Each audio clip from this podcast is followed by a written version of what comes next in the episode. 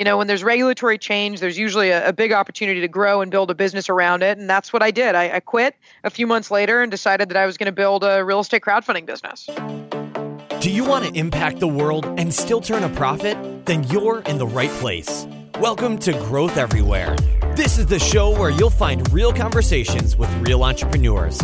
They'll share everything from their biggest struggle to the exact strategies they use on a daily basis. So if you're ready for a value packed interview, listen on. Here's your host, Eric Siu.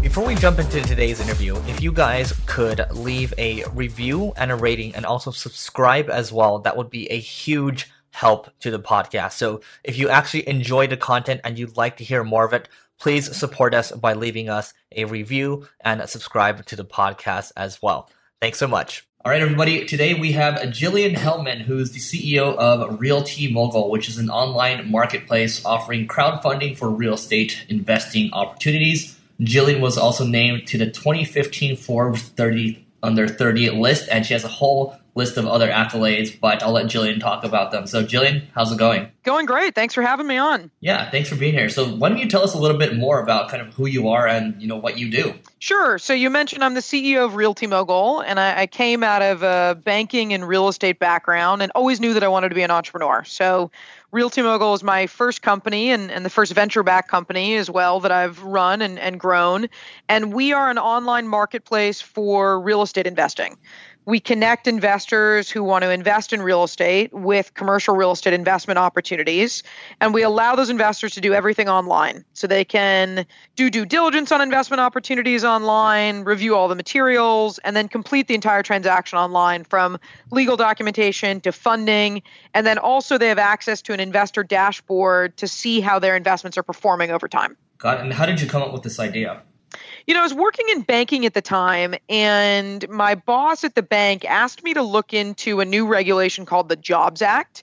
And that was the regulation that really legalized this concept of crowdfunding for investments. You know, crowdfunding for donations existed like Kickstarter and Indiegogo, but true investments, you know, that that wasn't legal yet in uh, in the U.S. So I got my hands on this piece of legislation and just thought to myself, there's a huge opportunity here.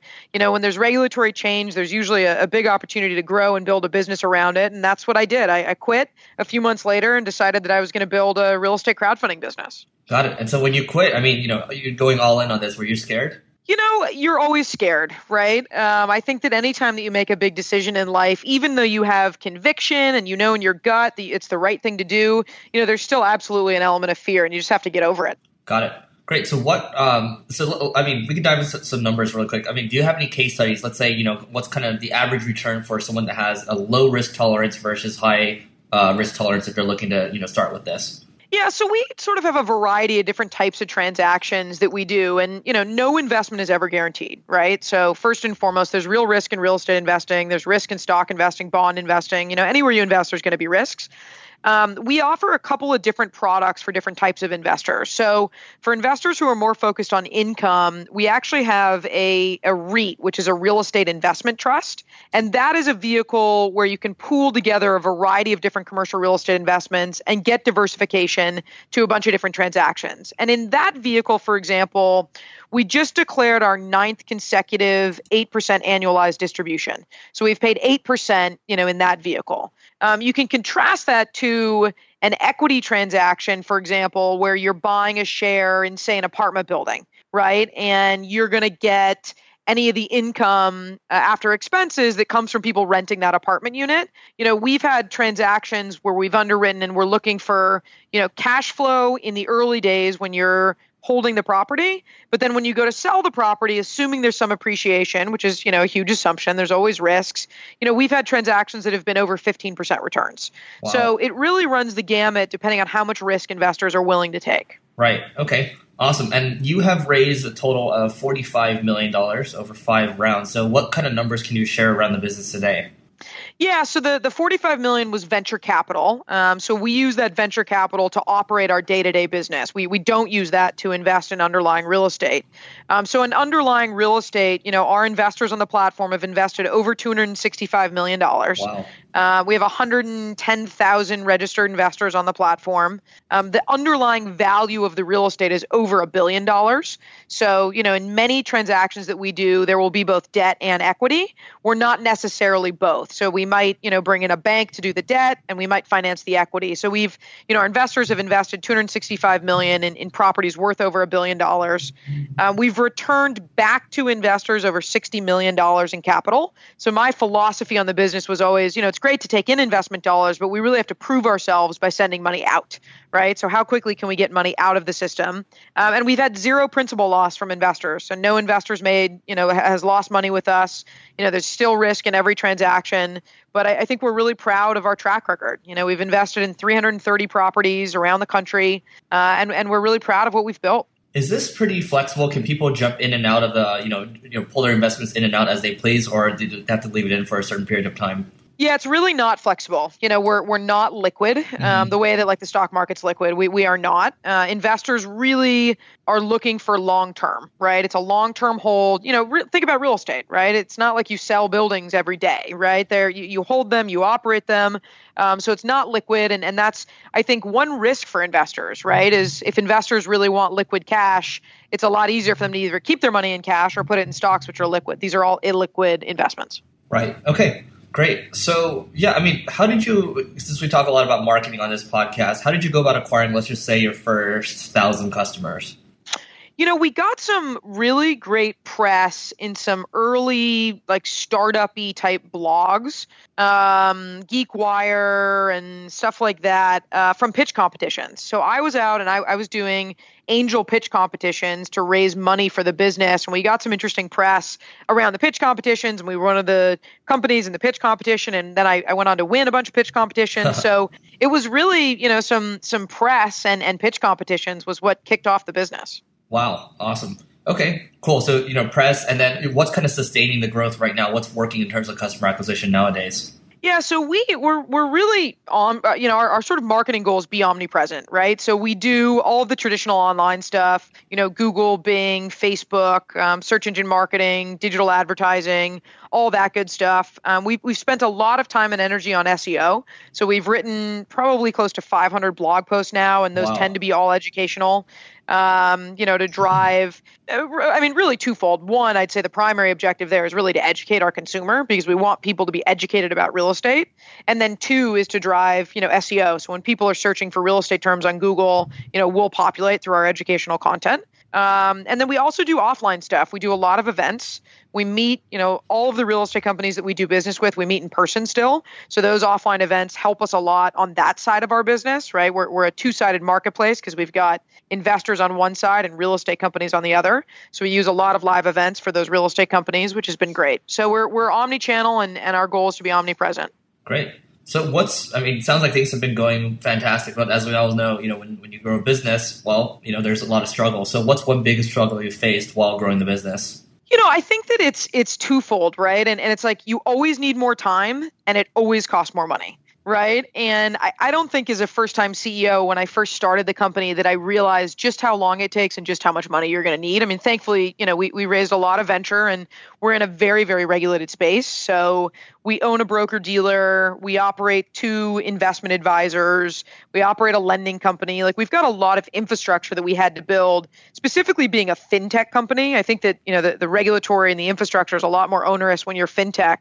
Um, but I think that it's just you know controlling your mind when things take longer and cost more money than you expect them to be. Right. Uh, and, and, there's so many examples of that. Right. It took us a lot of money to figure out you know what marketing channels are going to work. It took us a lot of money to figure out where's the best source. You know what's the best type of real estate that we want to be investing in.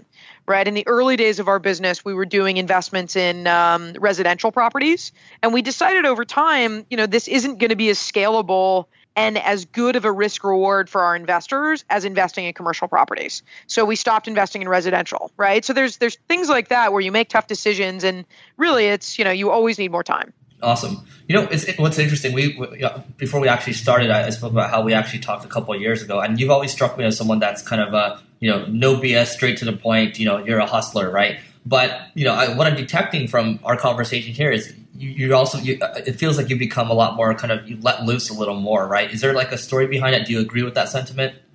Yeah, Yeah, I mean, I think that you you evolve as a CEO, right? When you when you're a very different CEO when you have ten employees and when you have you know seventy amazing professionals working at the company. Mm-hmm. Um, so you know, from my perspective, we've grown astronomically over the last couple of years, um, and and I think we've learned a lot too. And and you learn that it takes time to get a business going, right? There are no overnight successes. Um, you know, and, and there's so many examples of you know, you look at companies like Amazon, I mean, they've been at this for decades, right? And they're still barely cutting a profit, right? And so when you think about that, there's really no overnight successes. And I think that I've grown tremendously as a CEO because you have to when you grow, right? You can't do the same things that you were doing when it was you and a, and a co founder in a living room kicking the company off. Yeah, I think yeah, I, I, think it's it's it's that, and then also at the same time, it's your your attitude has also become. It feels like it's become more lighthearted too, and I think you're. It, it sounds like almost even more forgiving in a sense.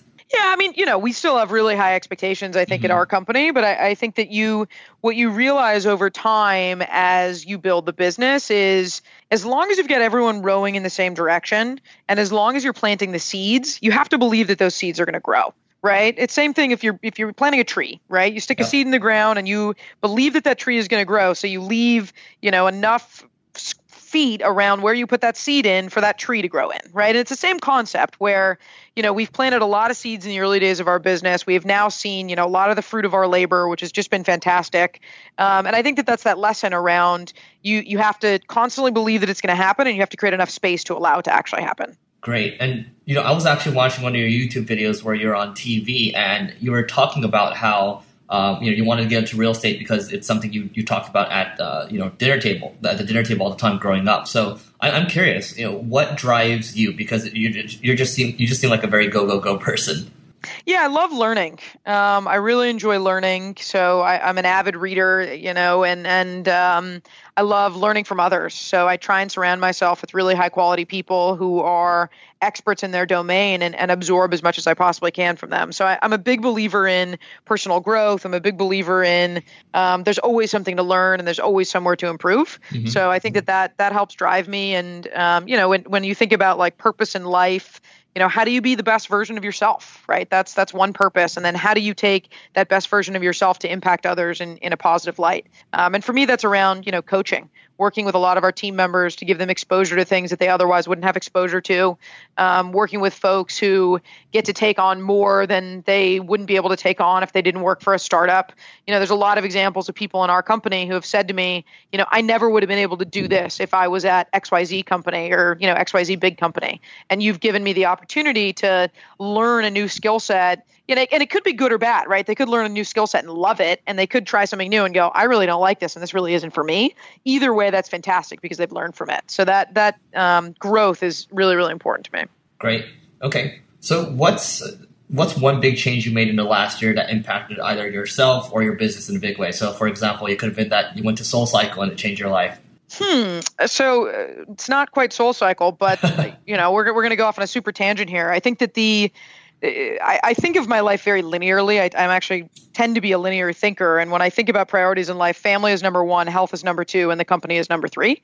And you know, maybe that's strange for a CEO to say publicly that their company is not their number one priority, but in reality, mine is family, health, and company. Hmm. And health is is the one that I actually want to talk through. So I think the single biggest change is optimizing micronutrient levels. So what does that mean? Um, everybody's body needs vitamins and minerals and amino acids to survive and to function. Um, and so I have now started really honing in on that and figuring out okay, am I getting enough vitamin D? Am I getting enough vitamin B? Am I getting enough vitamin K? And really thinking about what types of foods do I need to eat in order to optimize those um, provides greater energy, provides greater clarity. Um, so I've been very focused on optimizing micronutrient levels, which kind of you know food? may sound very very dorky, but that's that's the truth. I love it. But what what, what kind of food are you eating? I'm sure like for you, it's like you know exactly what kind of food. And do you stick to like a regimen, or are you always changing up your diet? Well, it depends, right? So I'll I'll take my I'll take a micronutrient test um, about once every quarter, so every 90 to, to 120 days, mm-hmm. um, and it depends, right? Sometimes I'm deficient in vitamin K, sometimes I'm deficient in vitamin B, right? It just totally totally depends. But you know, long and short of it is green leafy vegetables, right? Like at the end of the day, most Americans don't consume enough green leafy vegetables, so you know, kale and spinach and uh, all that good stuff. Okay, and then where do you? I've actually never gotten tested before, so where do you go get tested for that? So there's a place in Los Angeles and Hollywood called Next Health, which is where I go. Um, but you know, I'm sure that you can go to any doctor and say, "Hey, I want to test my micronutrient levels." It's a simple blood test. They take blood mm-hmm. and you get your results. You know, a couple days later. Got it. You know, the interesting about this podcast is it's it's about growth in in respect to, to marketing, but I, I think you know I also talk about personal growth a lot, and I think this is important, right? Because if you don't have your health, you don't have anything. So I think it's important for people to at least, if you've never heard of this stuff, maybe Google it and look into it a little more. Because uh, honestly, I mean, how are you going to be able to, to crank at 100% if, if you're you're not healthy, right? So um, the other thing I wanted to talk about, I mean, you know, you and I touched upon you know dinners and you know having uh, meeting with like-minded people, other entrepreneurs, perhaps, or even creatives in some, in some senses. Um, how have you know you attending these dinners or you know hosting these dinners um, impacted your life? Yeah, I think that you know meeting interesting people is a source of energy for me. So there there are two ways that energy works in the world. It can be a source of energy or it can be, you know, sucking or taking of energy. I find for me that meeting interesting people who are committed to growth and who are doing really cool interesting things is a source of energy. So I've met some fantastic people. Um, you know, when you're when you're surrounded by other CEOs or other people who are in your profession, you learn, right? So you can learn new ways of doing things, you can learn new marketing channels that maybe you didn't try, you can learn, you know, how best do you help motivate people? How best do you create you know career ladders for people on your team. Um, so you know tremendous amounts of growth, and and also you know it, it's helpful I think as a CEO to realize that other CEOs are also dealing with some of the same challenges, right? Whether it's raising capital or hiring new talent or you know, figuring out uh, other ways that the business could grow and scale. You know, we're we're all as CEOs dealing with that, and we're all dealing it in different ways, and you know, the the intensity of it may be different, but it's helpful to know that there's a community around you and there are folks around you that are going through it and can also help you. Yeah, couldn't agree more. What's one new tool that you've added in the last year that's added a lot of value? So, for example, Dropbox. You know, I, I think um, a person this is probably more on the personal front. I mean we've, we've been on dropbox and you know we've I, I, think the infrastructure from our company has been pretty pretty fantastic. But i think that you know i would say personally it's journaling. So i journal every day now and it helps me to check in with myself right? Figure out how i'm feeling about the about the business where i think we should go. I do you know a lot of my own strategic planning in my journal and it's just stream of consciousness. It's not structured. It's just for me. I don't intend for you know other people to read it but it helps prepare me for my executive team meetings. So you know i will before our executive meeting every week go back and read my last week of journaling and then come back with thoughts or ideas or questions or you know things of that nature. So that's been really really impactful on me and i think helping to make me a better ceo you know, interestingly enough, I a couple years ago I used to think journaling was very rah rah, like oh I don't need it, blah blah blah. But you know, after listening to another podcast, uh, the guy was like, "Oh, you know, you should check out the five minute journal," and I actually started using that, and had a major impact on, on, me. I mean, mine's fairly simplistic, right? It's just a couple of things that I fill out. It sounds like yours more is a little more involved, but massive impact. I, I highly recommend that. You know, if you want to start journaling, maybe you start with a five minute journal, and then you can start to have a blank journal and, and fill that out. Um, what time do you fill out your journal? Is it before end of day or both? You know, I'll sometimes journal twice a day. Um, my, my practice is in the morning. So in the morning before I go to work, I've got, you know, pretty dedicated morning routine. So I, I rarely miss it in the morning. But if I've got, you know, a busy day and I want to kind of decompress at the end of the day. I'll journal when I get home at night as well and just kind of share with myself, right? Again, this isn't meant for anyone else, but how did the day go? What could I have done better? What are things that I'm thinking about? What am I worried about? You know, what what's keeping me up at night? Because I feel that when you get it on paper and you sort of get it out of your mind, you can allow your mind to rest to get back to a place of equilibrium so you can go back the next day and do it all over again right and if you don't give yourself that rest because you can't get stuff out of your mind um, it becomes a lot harder to be at your best Love it. Okay. Well, what's one must read book you recommend to everyone? So this is like probably the hardest question for me. I read so much. Um, one of my favorite books is The Everything Store, Everything, which, which is the story mm. of Amazon. Um, I really, really like company biographies. It's just kind of the style of book that I've gotten really into. Um, Hatching Twitter is a great book. Um, there's a, an amazing book by the Container Store CEO. I've read the Starbucks CEO book. I've read the Happiness book by the Zap- Zappos CEO. Um, Tools of Titans is another great one, which is the new Tim Ferriss book. But I, I, read like voraciously that it's so hard when people ask me my favorite book or what I recommend. Um, but I think part of it depends on what stage you're in, right? If you're truly like really, really early stage and you're just getting started, there's different books than I think if you are growing a company or nearing 100 employees or like the challenges are different, right? I'd say like in the very, very early days, my favorite book was Do More Faster, which is the the Techstars book about like how to get a company off the ground and you know pitfalls and all those kinds of things. Um, now I really like reading books more about like how people created the vision of their company and how people created the culture of their company and how people grew you know exponentially. So it just depends on on stage, but those are some of my favorite books. Yeah, I think that's the most important point anybody has made on, on this question on the over 250 interviews that I've done so far. It's, it's the fact of the matter is, yeah, everyone's at a different point, right? Different chapter um, in their life. People, I, especially on like Instagram, for example, people are always look comparing their chapter one to somebody else's chapter 25, and it just doesn't work that way. So I, I think that's a really good point. People need to be writing books at, for people, or not writing books. You know, if they're going to do like a blog post list of books, it should be for different stages, right? So, uh, totally agree with that. And yeah. since you're such a big learner, I'm sure you listen to audiobooks, podcasts, things like that. What, what else do you listen to? Uh, what do you listen to uh, in terms of podcasts, I should ask? You know, I actually listen to few podcasts. I'm a better visual learner than I am an auditory learner. Okay. Um, and I just know that about myself. So, you know, I, I don't listen to a ton of podcasts. Any documentaries? Um, you know, I've seen a lot of documentaries, but I, I, don't have much time to watch television these days, to be completely honest. Mm-hmm. So I can't. Um, the, the last documentary I watched was the Jonathan Gold documentary about food in Los Angeles, which was sort of interesting, and I thought uh, could help inspire some new food choices. But nothing, nothing that I've watched that frequently.